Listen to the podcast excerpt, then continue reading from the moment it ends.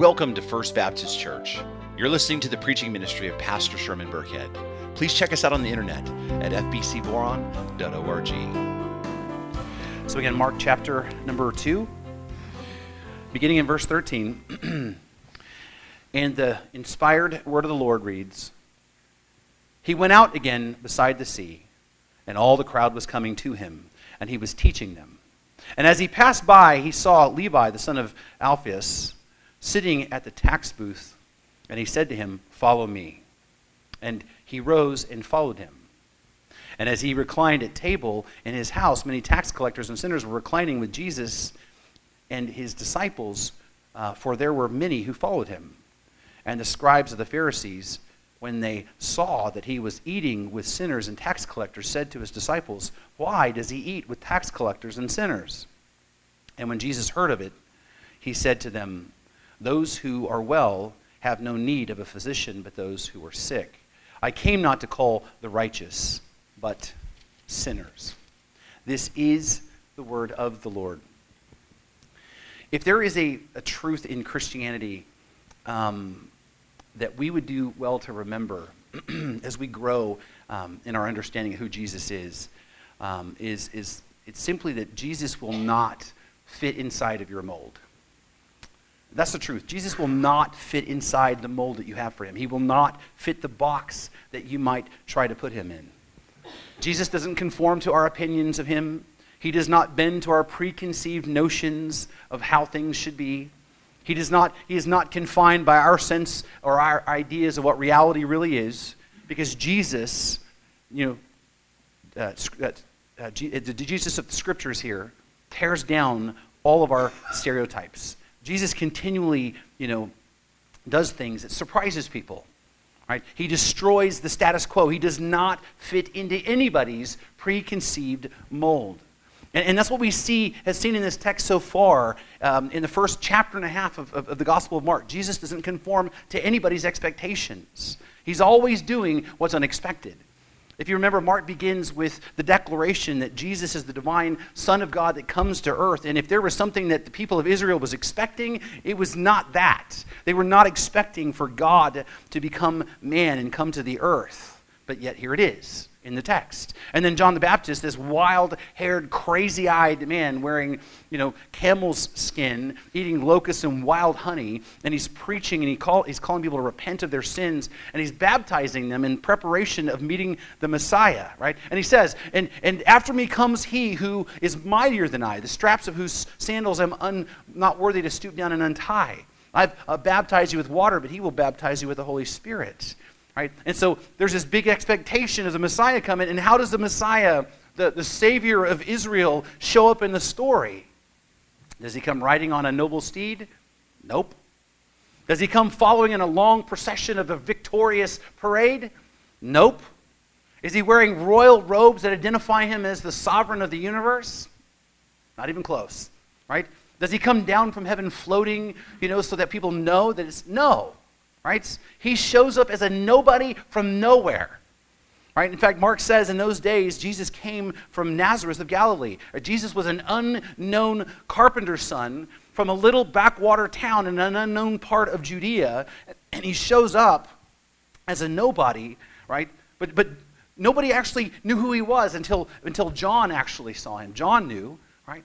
But, but really, his, by outward, outward appearances, he was a nobody from nowhere, right? He wasn't anything that anybody expected. And then he comes to John the Baptist and, and he does something completely unexpected. You know, he asks John to baptize him. In fact, we, we find in the Gospels, uh, the other Gospel accounts, that John protests because it didn't seem right even to him that, that, that Jesus should be baptized by him.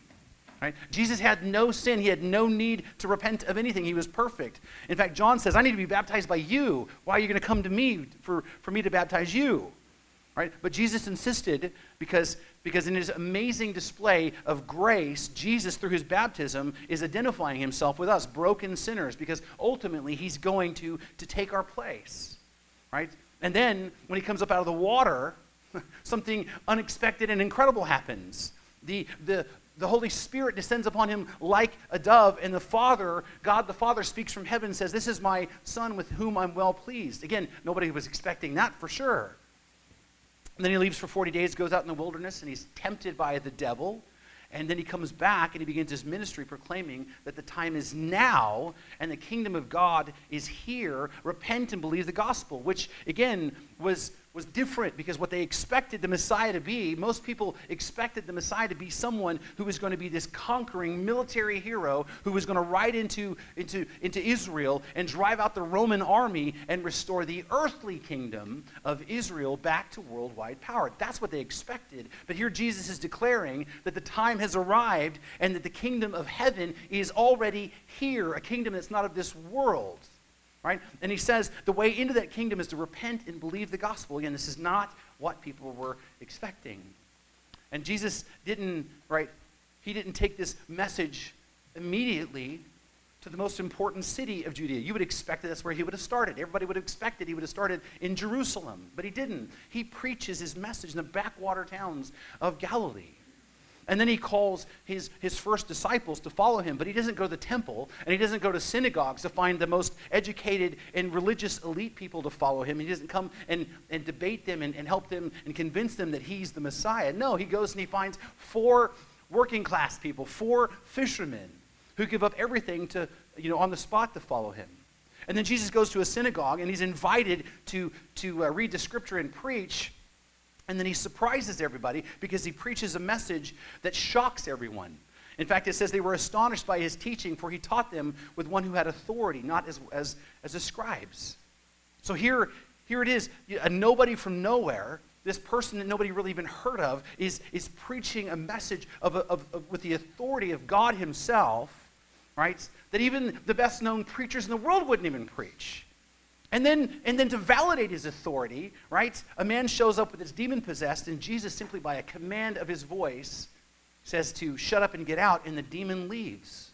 Again, something that people didn't expect. Then they leave the synagogue, they go to Peter's house, and Peter heals his, I mean, uh, uh, Jesus heals Peter's mother in law. And the next thing you know, Jesus is, is healing people, and he's casting out demons uh, in Capernaum and all over uh, the, the, the, region of Galilee, and, and all the while he's preaching the gospel, the good news, and he's drawing huge crowds wherever he went. Then he comes back to Capernaum, and the crowds still follow him so much so that he goes to Peter's house, and the house fills up, and there's not even enough room for people to, to get in the door, and somebody shows up with, with a friend of theirs who's a paralytic, and they can't even get close to Jesus to get him healed, and so they begin to tear the roof off of Peter's house. And as the dirt and the debris come falling in on everyone, including Jesus, interrupting his preaching, Jesus doesn't do what we'd expect him to do. He doesn't rebuke them and say, What are you doing? Right? You're tearing this guy's house up. No, he has compassion for this man. Right? And then, you know, if that's not surprising enough, Jesus doesn't say what they would expect him to say. They'd expect him to say, Well, you're healed, right? That's what they would expect for him to say. But no, he says something completely different. He says, Your sins are forgiven, right? A statement that shocks everyone. Because, because who can forgive sins but God Himself, which is clearly what Jesus was claiming. He was claiming not to have only the power over creation through healing and power over the spiritual world by casting out demons. He was claiming the divine power of forgiveness of sins. And he proves it, you know, that he has this power when he says, But that you may know that the Son of Man has authority to forgive, um, authority on earth to forgive sins, he said to the paralytic, I say to you, rise, pick up your bed, and go home. And he rose and immediately picked up his bed and he went out before them all, so that they were all amazed and glorified God, saying, We never saw anything like this. Jesus will not fit into our mold. He will not conform to our expectations. And we're going to see that this continues in the text today because, because once again, we will see Jesus do something that will surprise everyone. People will expect for Jesus to behave a certain way, and, and, and, and they will think that he's going to act a certain way, but he's going to do something that nobody expects. And when he does, he reveals the nature of who he is, and he also re- reveals the nature of how hard people's hearts are. And the reason why people are surprised by his behavior is because people's hearts are hard. Now, understand, before we rush to judgment of these people in the story, I want to call you all to examine your own hearts. Because there's a good chance that our own hearts can be at least a little bit hard. Because when we read a story like this, many of us are going to bring to the table, we're going to bring to this to this story, a perspective, how we think Jesus ought to behave and act. But when we examine the story a little closer, we actually might find that we've been trying to get Jesus to fit inside of a little box of our imagination, only to discover that he's not going to fit there. And so it's important that when we read a story like this and examine it, we do so with humility and with openness to what the text actually has to say, allowing the text to speak for itself. So again, let's look at verse 13 and we'll walk through it. He went out again beside the sea and the crowd was coming to him and he was teaching them. So again jesus after healing the paralytic man he continues his public ministry uh, around the sea of galilee and everywhere he goes crowds show up and they follow him because he's healing people he's casting out demons he's forgiving sins right? That's what we find him doing right? And and, and he's and he's also it says teaching them. He's proclaiming the gospel. That is the reason why he came is to proclaim the gospel. And then it says right as he passed by, he saw Levi, the son of Alphaeus, sitting at a tax booth, and he said to him, Follow me. And he rose and followed him. Now, this right here, this is a verse. If you've been a Christian for any length of time, this is something you've heard many times, right? You've probably heard messages preached on this before. And you kind of have this picture. He comes up, he says, Follow me, and he follows him, right? But what you need to realize is that if we were first century Jews, or if we were first century Gentiles in Judea at the time, right, we would have been, we would have been absolutely shocked by, by what Jesus did.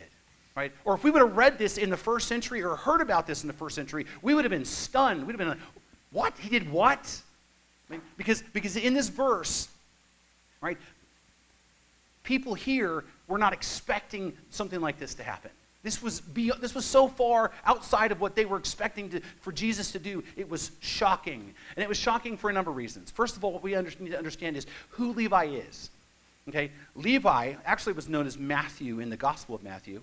He, he eventually becomes one of the 12 apostles, um, and he is the person who eventually wrote, writes the Gospel of Matthew, which is kind of shocking itself. But, but, when, but we were introduced to him in this story by the name of Levi, and he is a tax collector. And again, we don't like tax collectors either, but, but we need to understand that for the Jewish community at this time, he was considered to be the worst of the worst kind of sinner, on par with murderers and rapists. I mean, that's how they viewed tax collectors. Because, because you have to understand, it, being a tax collector means you worked for the hated, oppressive government. You either worked directly for Rome or you worked for King Herod, who was a local ruler set up by Rome, so you still worked for Rome. And, and you collected taxes on the behalf of this oppressive government from your own people, from your own family, so to speak. And so this was actually seen as an act of treachery. This was considered to be, to be um, to, to, basically to be, um, to be, you're a traitor if you're a tax collector. And, and to make things worse, right, the government, the way they, they set this up is basically you were allowed to collect whatever tax you wanted to as long as the government got what they wanted, right? So the government said, hey, you, you take 10%, then you set it at 20%. Whatever you wanted to do, you had the right to do as long as the government got their share. And so tax collectors were notorious for gouging people because that's how they made their living. In fact, many of the, the rabbis in that culture basically gave people permission to lie to tax collectors. They said, you can lie to these guys, right, about what you actually have. Right? They overcharged people in their taxes, and so they were not only traitors, but they were considered oppressive thieves as well. They were hated, they were despised. No self respecting Jew would be friends with a tax collector. Right? Tax collectors weren't, weren't allowed to be a part of normal Jewish life anymore. They certainly couldn't go to the temple, and they couldn't even come to the, the local synagogue. They were not allowed in. And, and most people wouldn't even let them in their houses because, because they believed that their home would become unclean by them. Tax collectors were seen as the worst, kind of worst sinners. In fact, think about it this way Imagine your, your stereotypical drug dealer, right? A person who preys on other people's weaknesses. Right? A person who gets rich by enslaving other people on poison. Right? That's bad. But then you think about a drug dealer who then sells the worst kind of drugs to elementary school kids. That's worse. That's kind of what I'm talking about here, right? Tax collectors were seen, you know, as a pariah, right? They were in that looked upon in that kind of light. They were absolutely despised and hated by their own people. But then Jesus, right, comes along, he's preaching the gospel and walks up to this man Levi and says, Follow me. I wonder how many people would have fainted in that moment. Because think about this. Right? This no good, double crossing, selfish, greedy, extorting, pathetic excuse of a human being, Jesus walks up to him and says, Follow me. Brothers and sisters, this is scandalous. This, is, this would have been jaw dropping. Not only does Jesus have the power to forgive sins, but he offers forgiveness of sins to the worst of the worst kind of sinners. I hope you understand that. He offers forgiveness to the worst kind of sinners. I mean, not only does he forgive sins, but he forgives the worst kinds of sins, which means no one, no one is beyond redemption. No one is so bad in their life that, that God can't forgive them. I want you to think about that. No one is so corrupt that God doesn't have the power to forgive them. That is the scandal of grace. That's the part of grace that doesn't make sense to us. The fact that Jesus would, would save you, you know who you are, is scandalous to the same degree. And everyone present in this moment would have been shocked by what Jesus did. Everyone in the first century reading this would have been shocked by what, what Jesus did in this story. Jesus offered forgiveness to the worst kind of sinner. I mean, you might as well have been offering forgiveness to a serial rapist? Or, or even a serial killer. By the way, who remembers the son of Sam? Right? David Berkowitz. I mean, cold blooded murdered like 12 people, right? Born again Christian in prison you know, has no desire to, to be paroled. He wants to spend his life in prison, you know, sharing the gospel with people, right? Scandalous, right? He might as well, you know, have, have forgiven the worst of the worst like that. Jesus offered forgiveness to the worst kind of sinners. And, and make no mistake, I want you to hear me on this. That's what he was offering him was forgiveness. When he came to Levi, he said, Follow me. Jesus was offering him forgiveness. He followed Jesus because he had heard the gospel. Like Andrew, Peter, James, and John, he had heard the gospel. And upon hearing the gospel, he repented and believed the gospel. And as a result, he was instantaneously converted. You have to understand that we, you know, you see this, you, you, you see, oftentimes we will read this text and we will forget that, that this verse has a context to it. We will read this story, you know, and almost imagine that Jesus walks up to Levi out of the blue, like never even been introduced before, and say, Follow me. And Jesus casts a little magical spell and he follows him. Right? That's not at all how, how this works. He, he had heard about the miracles of Jesus. How could he not? Right? And he knew who Jesus was because everybody in that region knew who Jesus was. And he'd heard the message of the gospel that Jesus was preaching. In fact, Jesus was just preaching just before he walked up to Levi. And so he'd heard that Jesus could forgive sins, and he heard that Jesus was calling people to repent and believe the gospel. And, and Levi knew what, what Jesus was all about. And he followed him.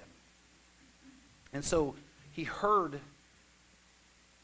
that Jesus could forgive sins, and he was willing to go where Jesus wanted. Levi the sinner, was offered the forgiveness of his sins through repentance and faith in Christ, which, with, with which he took great joy. Right? Because he had been converted. He was a new believer. He was miraculously transformed into something new. That's why he would follow Jesus. Because think about this Levi had a lot to lose. I mean, why would anybody in the world choose to be a tax collector at that time to be one of the most despised people in, in the entire world? Why would anybody do something like that? Money. Simple as that. It was the money. tax collectors made lots and lots and lots of money. It was one of the easiest ways for people to get rich at the time. Even, even though that it had a high social price on it, tax collector jobs was actually pretty well highly sought after because you could become instantly wealthy doing so. And when you are dirt poor in an oppressed poor world, right, and money makes a difference between life and death, being rich actually can sound pretty good and be very tempting. I mean, why do people sell drugs today? Money. Why do people go to organized crime? It's money. Why do people start check cashing businesses that charge crazy amounts of interest in poor neighborhoods that everybody knows is a dirty way to do business? Why would people do that? It's money, right? Or why do liquor stores sell alcohol to people that they know that they can see that that person is addicted and they're killing themselves, but they continue to still sell them the alcohol? Why? It's money. Money is a, is a huge motivation. It is now, and it certainly has, it was back then. And Levi, as a tax collector, had a, a great living. He had everything basically he ever wanted. As a tax collector, he, you know, he, he, he, he was despised by his community, but he, he was willing to do that for the money because he could be rich. And so he did have a lot to lose. But after hearing the gospel and after being convicted of his sins and after hearing about the forgiveness you know, offered through Christ, he obeyed Jesus' call to repent of his sin and walk away from his old life and believe the gospel. Because that's what repentance is it's turning away from your old sinful life and turning towards God in faith, which is exactly what Levi did. Levi left all he had to follow Christ. And that is the fruit and the evidence of his conversion. Levi or Matthew got saved, and, and, and he is leaving his old life behind to follow his new master. And once you, once you kind of wrap your head around that, then the, the rest of this text will make a whole lot more sense. Verse 15 says, And as he reclined at table in his house, many tax collectors and sinners were reclining with Jesus and his disciples, for there were many who followed him. In this text, what we see is Jesus is at Levi's house having, having dinner, right? That's what it means to recline at table. When you read that, it's, it's a weird expression. But the reason why they say it that way is because in the first century, Jews sat around a little table about that high, right, off the floor, and everybody sat on, on cushions, you know, on the floor, and people kind of leaned back and relaxed, and, and it was just kind of like a, um, a personal experience when you ate dinner with someone. It was really kind of a close knit, you know, around a short table. You know, that's why they called it reclining at table. But that's the idea that Jesus was sharing a meal with these people. And what you need to realize is this is not, but this is not simply a, a casual dinner, though.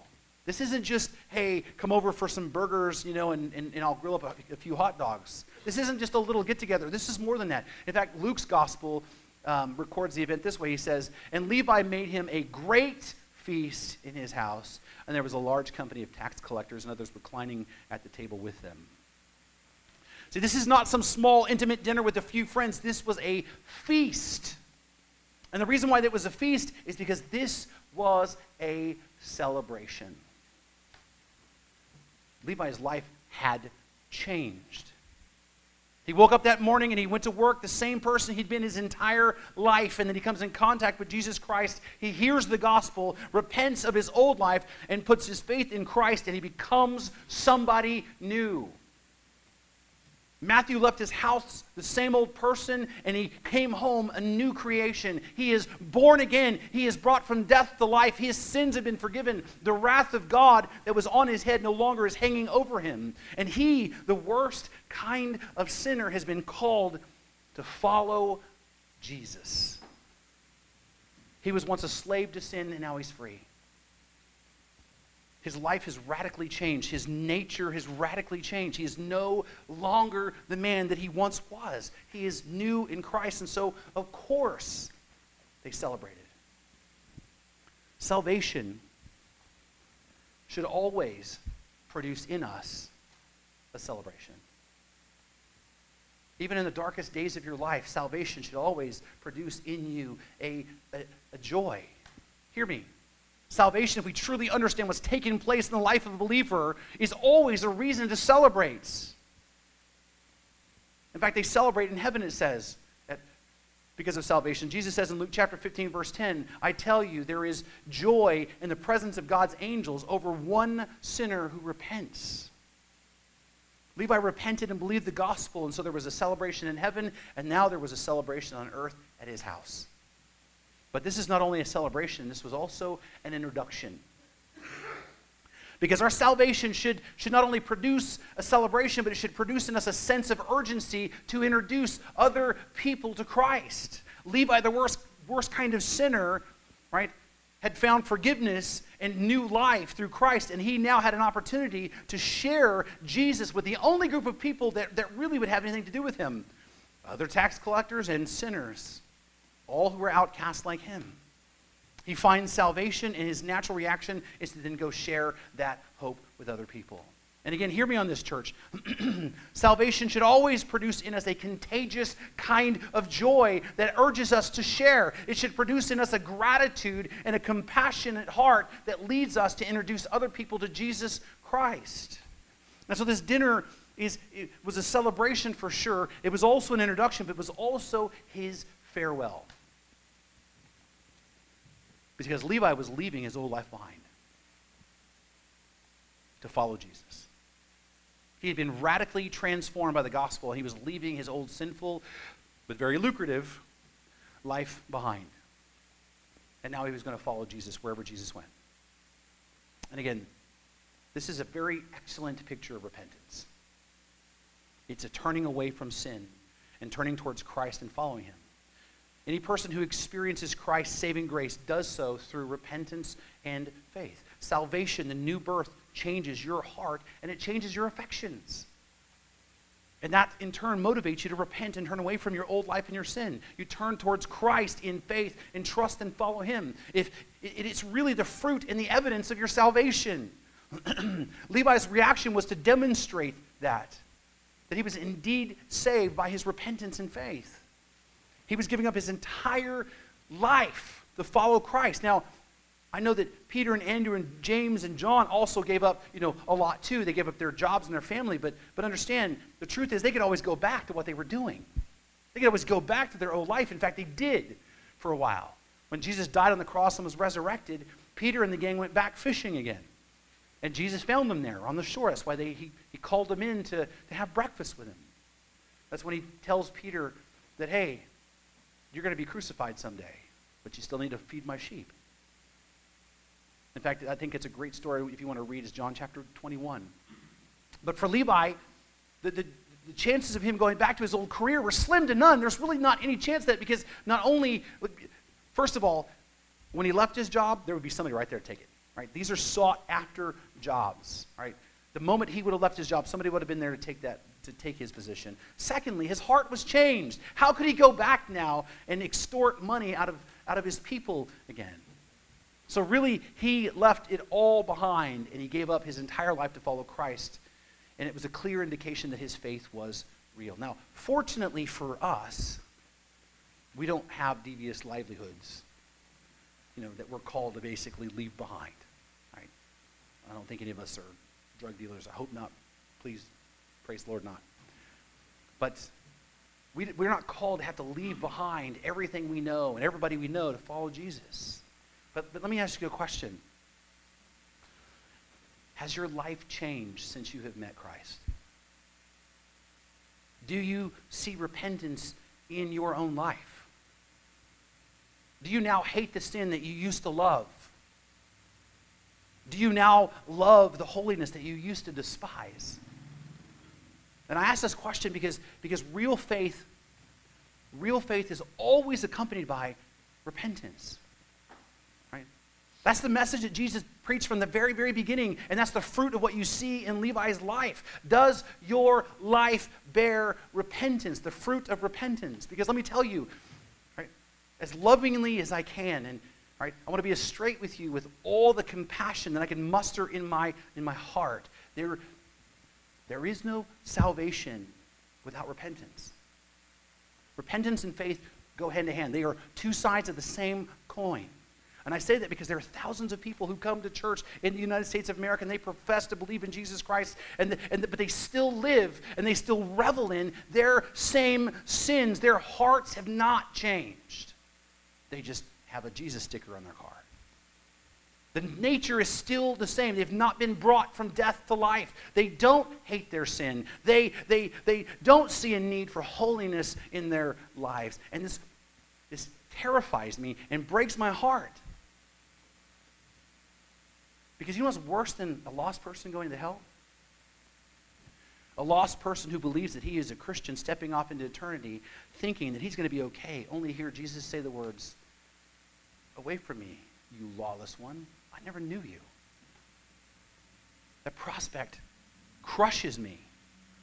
It's a truth that really keeps me up at night. And right, I don't want anyone that I know to experience that. I don't want anyone in my church family to ever face that reality. I want everyone to be truly converted and saved. I want to, I want to see every one of you in heaven. And that's why I will always continue to call everyone to examine your hearts. Like Paul says, Paul says, examine yourselves to see if whether you are in the faith. Test yourselves. Or do you not realize this about yourselves that Jesus Christ is in you, unless indeed you fail to meet the test? Well, what is the test? The test is this Have you repented of your sin and put your faith in Christ? Does your life bear the evidence of faith and repentance? Now, your life doesn't have to dramatically change like Levi. Let's just be really, really clear, all right? But your life should exhibit some fruit. Again, if Christ is in you, right, then the sin that you used to love, you will begin to hate. You might still struggle with it, but you will begin to hate it. And the holiness that you used to despise, you will begin to cherish it. You will desire to want to walk in obedience with, with God. Not to say that you'll do it perfectly, but you'll desire it. And I'm not saying that your life has to be perfect because it won't be. Right? But is your life different? Has your life changed since you met Christ? Do, when you sin, because you will, when you sin, do you feel the conviction of that sin? And does that motivate you to repent and keep repenting? Has your life changed? Is a question that I ask, and I will continue to ask and always ask because I always want to make sure that every one of us has an authentic faith. And we see that Levi did. He repented and believed. And that's why he was having this feast with Jesus as the, as the guest of honor. But, but everybody, but not everybody, was in a festive mood, right? We see in verse 16 that uh, there are some people that are kind of upset about this. It says, And the scribes of the Pharisees, when they saw that he was eating with sinners and tax collectors, said to his disciples, Why does he eat with tax collectors and sinners? Now, the thing is, is Jesus having a meal with these people, just for the regular culture of the time, would have been scandalous by itself. To the Jews, this would have been, this would have been offensive, right? Just to the regular common Jew, this would have been offensive, offensive. But this was particularly abhorrent to these men because they were among the religious elites, right? These were men who took their relationship with God very seriously, and they were obeying, they, they took obeying the law seriously, and they took sinning against God seriously, and they made it their mission to live out the written law, but also the oral traditions that were really a bunch of extra rules to help people to live by the written law. And so they were serious about ritual purification, which means they, they wanted to be clean. They never wanted to be um, unclean, so to speak. So they washed their hands before they ate. They washed their, their dishes. They followed all the prescribed laws. They avoided touching people that were sick. They didn't go anywhere near dead bodies, so they become uh, ritually uh, impure. And they would never even enter the house of a sinner or a tax collector, much less sit down and actually have a meal with them. And so, so this was what Jesus was doing was unthinkable, right? And, and, and just as shocking, right? This is just as shocking to them as Jesus' claim to be, to be able to forgive sins. That's the, the level of shock that they would have experienced. Because, because if he, God, right, if he was God, then he certainly wouldn't be eating and, and communing with people like, like these. Because eating with these people was a sign that they were accepted. And how could Jesus accept such debauched, vile people? How could he allow himself to identify with such shameful people? And more than that, table fellowship or eating a meal together with someone in such an intimate experience, um, it, was, it was thought to contaminate other people. That if you had dinner with them, that it was, it was thought to make you unclean, that you were ritually uh, impure then. Their whatever icky stuff was, was, was clinging to you. And so, if Jesus is who he said he was, then, then, then he couldn't possibly allow himself to break the law and become unclean. And so, this right here ends up being the second of five conflicts between Jesus and the religious leaders, which will ultimately come, uh, um, will, will come together by chapter 3, um, and, and the Pharisees will then decide you know what? We're going to kill him because, because Jesus is just not fitting within our mold. That's really what it comes down to. Now, here is a place where all of us can make a mistake, though. Because now that we've been following along with the story, and we have seen Jesus, he's rescued the worst of the worst kind of, of sinners, And there's this celebration because Levi's because of Levi's repentance and faith. And other sinners are now getting a chance to meet Jesus and hear the gospel. And the Pharisees, you know, they're not liking what's happening because they think they're better than, than these sinners. And because of that, right, because of what we know so far in the story, it's going to be really easy for us to begin to build a box around Jesus and anticipate what he might be getting at here and what he might actually do next But, you know, there's a temptation for us to try to begin to fit Jesus into our own notions of in our own mold. And because of that, we'll begin to project our own ideas here into the text instead of letting the text speak for itself. And do you know why I know that we do that? Is because this right here is the text for so many non Christians and Christians alike. They will take this text and they will use it and say, See, Jesus He's a friend of sinners, and he didn't judge them like those other rotten, self righteous people do. You heard that before? Have you ever thought that before? That this is about Jesus favoring the, the, the, the outright sinners over religious people. Because that's how many people that's how people interpret this passage. They, you know, yeah, Jesus, right? He was cool with sinners, but he didn't like those religious people. So it's better to be an open, you know, honest sinner than a religious hypocrite, is what they is how they apply this text. But this is, this is the, the point that many people come to that somehow Jesus loves these sinners more than he loves the scribes and the Pharisees. Now, brothers and sisters, I'm going to tell you right now if that's what you see in the text, right, you're seeing it incorrectly.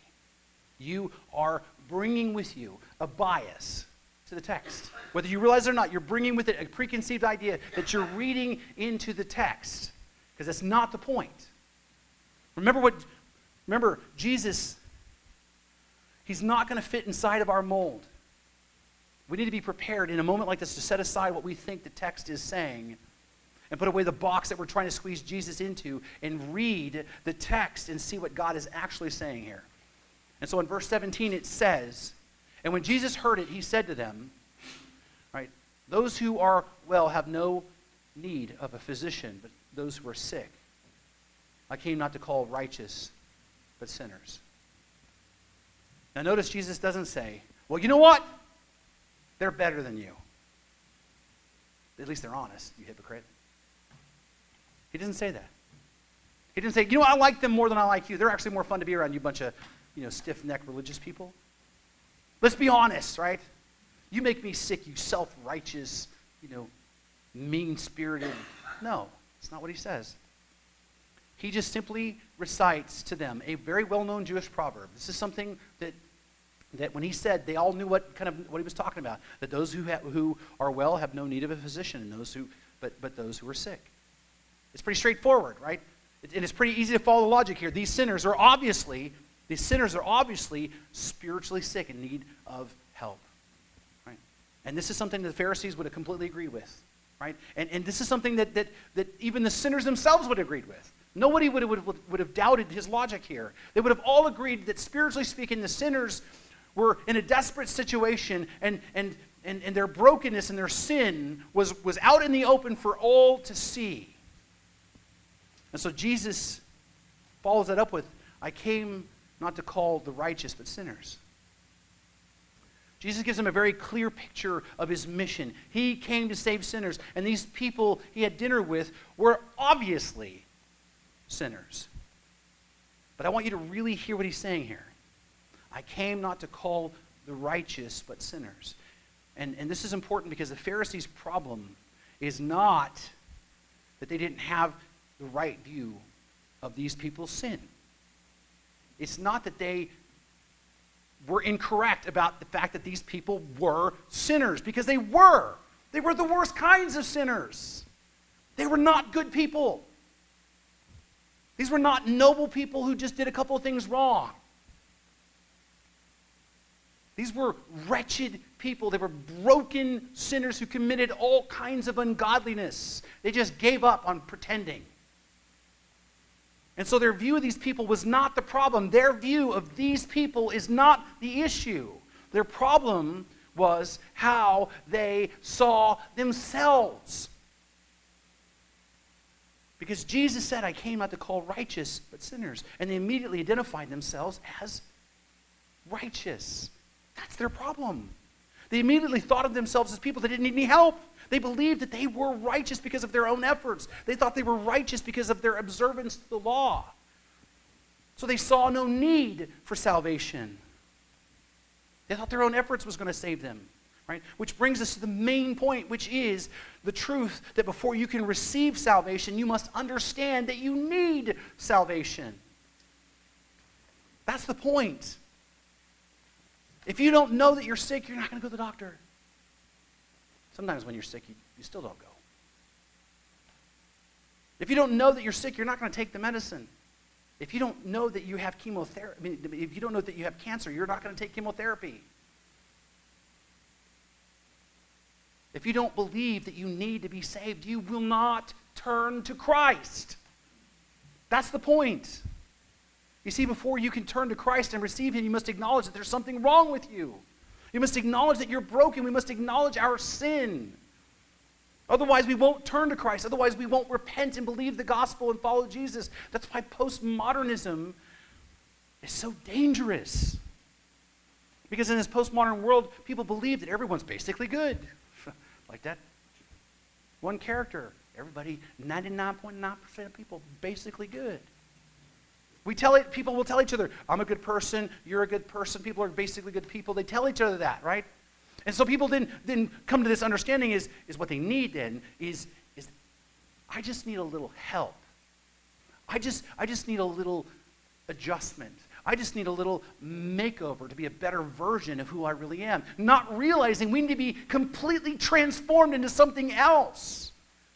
And because they don't understand that, that they are depraved, and that they're not good people who occasionally do bad things, but they are sinners who really do the good things that they do by the grace of God, that they simply have no reason really to authentically come to Christ. Now, don't misunderstand. There are people that, that think they're good people that still are religious and they believe that they love Jesus, but their faith ultimately proves to be inauthentic because they can't find it in themselves to repent of anything.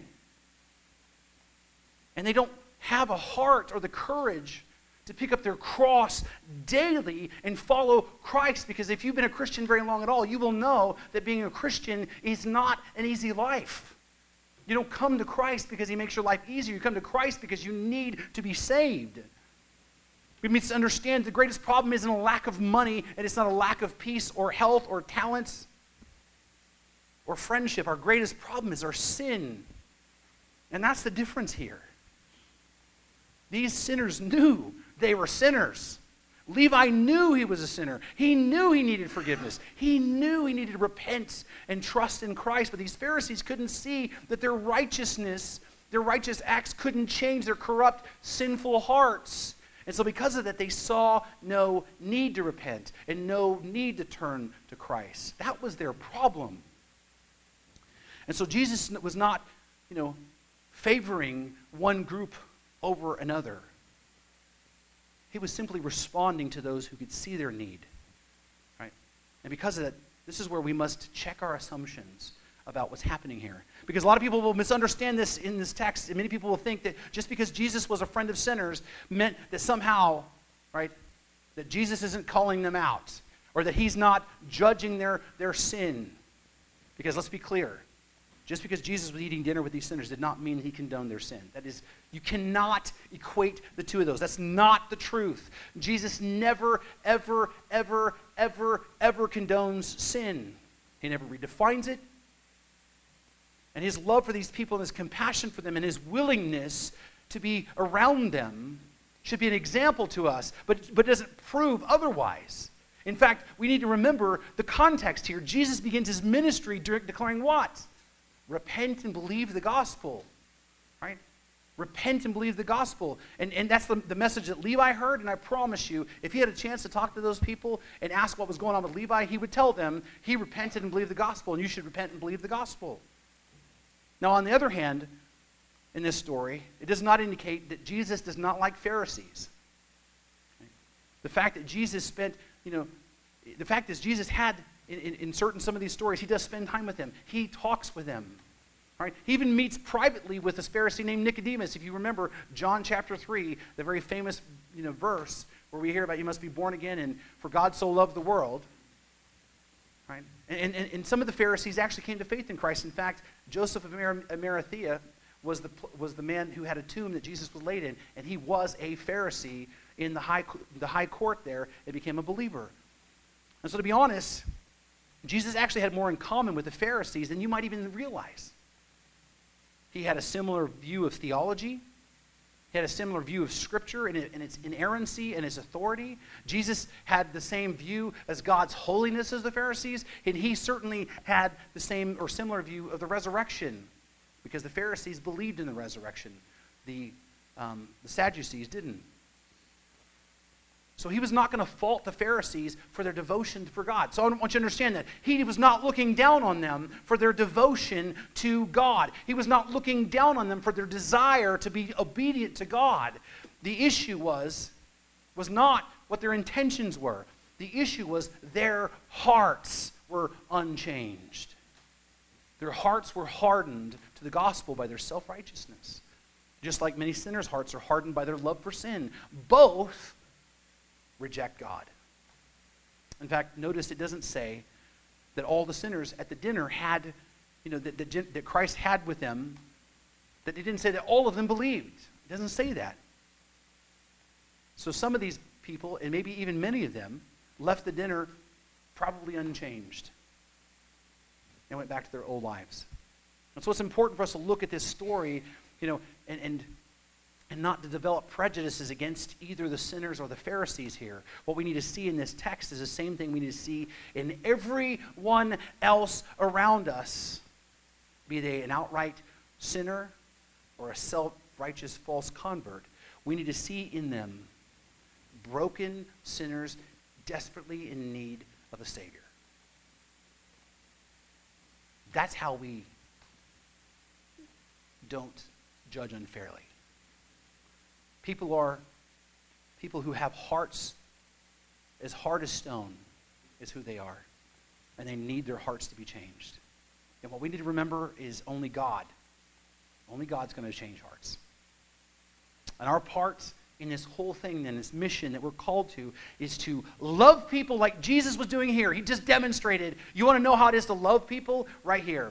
They are people that you don't agree with, you don't like, they're not like you, but you're going to love them and associate with them and fellowship with them and be good to them. Right? So we need to love them, but we also need to pray for them and share the gospel with them and then trust God to do the rest. Our job isn't to prejudge who or who may not receive the gospel, because I promise you, you don't know. You just don't know that answer. Our job is to be full of grace and truth to everyone we meet, regardless of who they are, like Jesus. Which means we need to love the worst of the worst kind of sinners, as well as the self righteous jerk that looks down on everyone else. And so, as we close, I just want to exhort you to three things. There are three applications I'd like you to think about um, that I think that we can make out of this text. Number one, as always, I think, I think we all need to examine ourselves. Examine our own hearts to see if we're in the faith. Examine, like, do have we really, truly, do we understand what it meant to repent and believe the God? Do, are we really leaning on Christ? Are we kind of like thinking we're leaning on Christ, but we're, we're leaning on our, our self-righteousness and the things that we do? Or, if you're, or are you just a rebel who's just refused to accept Christ? But the answer is always the same. Number two is repent and believe the gospel. Remember, repentance and faith are um, present tense um, imperatives, which means we continue to repent and believe, repent and believe. We are saved eternally the moment we repent and believe, but a life then that is saved will produce repentance and faith. Number three, you got to make it your mission to show the love and respect and compassion for everyone you come in contact with. And I'm going to tell you, like, like so this application, of all the applications that, that, are, that are pertinent, this one turns around and points right here. Okay? You, I mean, I, I'm going to own this.